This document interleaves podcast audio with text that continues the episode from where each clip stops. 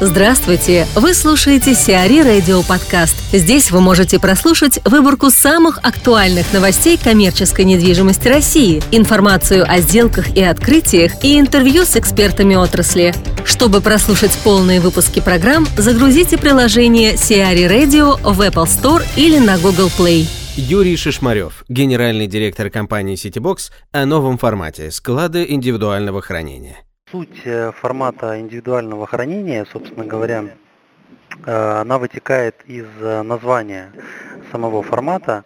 Это услуги, которые оказываются, как правило, конечному потребителю, физическим, да и не только физическим лицам. Это услуга, связанная с тем, что предоставляет, предоставляется в аренду индивидуальные отсеки, лоты, ячейки, все их называют по-разному. Ну, то есть это небольшие помещения, которые передаются в аренду для хранения какого-то имущества, каких-то вещей, архивов, э, всевозможных материалов, инвентаря, ну и так далее. Особенностью этого формата является тот факт, что каждый арендатор может выбрать э, помещение ровно той площади, которая ему необходима. А, в общем-то, это и определяет, и это и задает а, некую актуальность этой услуги.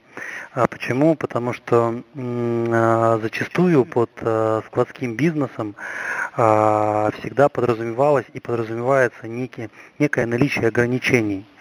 То есть э, не всегда человек, которому необходимо, например, там 22,5 квадратных метра площади, он может рассчитывать на то, что именно эту площадь ему предоставят. Как правило, а, арендаторы складских помещений всегда а, вынуждены выбирать из э, той нарезки тех лотов, которые есть на рынке.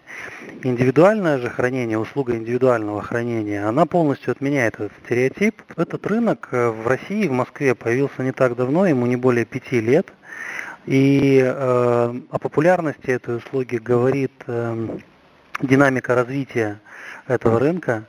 Ну, потому что если пять лет назад в Москве было там один-два терминала, общей площадью, может быть, там 5-7 тысяч квадратных метров, то на сегодняшний день э, в э, Москве работает уже э, порядка 49, около 50 терминалов с площадью там около 150 тысяч квадратных метров.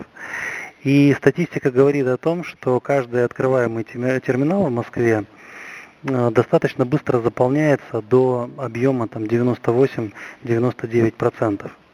Ну, то есть вот такие показатели говорят о том, что а, пока на сегодняшний день ситуация такова, что спрос а, превышает предложение. И связано это с рядом факторов. А, первый, на мой взгляд, фактор это, безусловно, цены на покупку и аренду жилья. А в Москве они самые э, высокие в России, да и, в общем-то, они давным-давно сопоставимые с э, самыми дорогими городами э, Европы и Соединенных Штатов Америки. Это первое. Второе. Москва является городом, ну, на мой взгляд, перенаселенным. И потребность в, в хранении – она есть ну, практически там у каждого второго, у каждого третьего жителя столицы. А, третий факт – это мобильность нашего населения.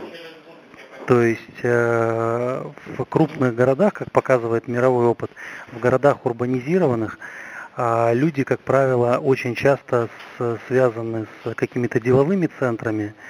И э, курсируя между вот этими самыми там деловыми кластерами, очень часто люди вынуждены там снимать себе временно или на постоянной основе жилье и пользоваться вот подобного рода услугами.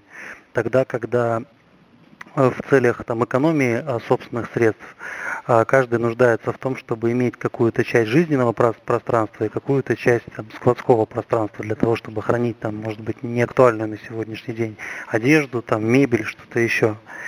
И вот исходя из этих факторов, получается, что Москва как нельзя лучше подходит для успешного развития этой услуги. Ну, это мы и видим в течение, как я уже сказал, вот прошедших пяти лет. МТС отказалась от нового офиса. МТС отказалась от покупки 100 тысяч квадратных метров площадей для своей штаб-квартиры в бизнес-парке Нагатина Айленд – решив направить сэкономленные 10 миллиардов рублей на строительство базовых станций. МТС сообщила о планах переезда в Нагатино еще весной 2014 года. Тогда компания намеревалась продать или сдать в аренду свой нынешний офис на Воронцовской улице и еще порядка 20 зданий в Москве. Переезд не состоялся из-за повысившихся вследствие кризиса ставок по кредитам. Создание бизнес-парка Нагатино Айленд началось в 2003 году, когда московские власти выделили под строительство 32 гектара на территории Амозил. Застройщиком выступал MBI Investment Григория Лучанского, который намеревался построить на данном участке 1 миллион квадратных метров недвижимости. 210 тысяч квадратных метров были введены в 2012 году. В октябре 2013 года совладельцем парка стала АФК «Система», выкупившая 75% УАО «Московский бизнес-инкубатор», на чьем балансе состоит Нагатина Айленд. Контрейл переезжает в Сенатор. Компания Contrail, специализирующаяся на таможенном оформлении и доставке товаров в Россию из стран Юго-Восточной Азии, заняла 1075 квадратных метров в бизнес-центре «Сенатор» на Попова 37 литера «Ща», сообщает пресс-служба БЦ. В офисный блок площадью более третьего этажа здания переехало петербургское представительство логистического оператора, являющееся головным. Причиной смены офиса послужило увеличение масштабов Contrail и планируемое открытие новых направлений деятельности. Логистическая компания искала офис в формате Open Space большого метража в здании класса А на Петроградской стороне. Предложение сети бизнес-центров «Сенатор» на Попова 37 соответствовало основным критериям арендатора и выгодно отличалось развитой инфраструктурой. Бизнес-центр «Сенатора» на Попова 37 литера ща расположен рядом с ключевыми магистралями Петроградской стороны в 15 минутах ходьбы от станции метро Петроградская. В настоящее время бизнес-центр заполнен на 91,7%. Сенатор – крупнейшая сеть бизнес-центров в Санкт-Петербурге. На данный момент насчитывает 25 объектов площадью 310 тысяч квадратных метров. Хилтон удвоится в Тюмени. Первый в регионе пятизвездочный отель «Хилтон» откроется в Тюмени до конца 2015 года. Гостиница бренда Double Tree by Hilton заработает в здании бывшего отеля «Тюмень», в котором на данный момент завершается реконструкция. Инвестиции в проект оцениваются в 1 миллиард рублей. Строительство второго отеля международной гостиничной сети начнется в 2016 году. Трехзвездочный Хэмптон by Hilton будет состоять из 160 номеров, торговых и офисных помещений. Реализация этого проекта потребует вложений в размере 800 миллионов рублей. X5 купила магазины «Росинка».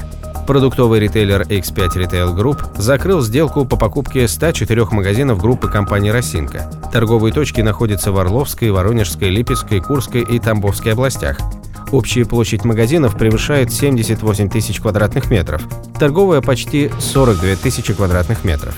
Все приобретенные магазины, работавшие под названиями «Росинка», «Апельсин» и «Сберегайка» будут реконструированы в пятерочке новой концепции. До этой сделки у X5 в этих областях было 260 пятерочек, 12 перекрестков и 5 каруселей. Сиари Радио. Эксклюзивные рубрики «За и против», «Ноу-хау», «Ремейк», «Новые форматы». Слушайте в полных выпусках программ в приложении Сиари Radio. Приложение доступно в Apple Store и на Google Play. Более подробная информация на сайте siari.ru slash radio.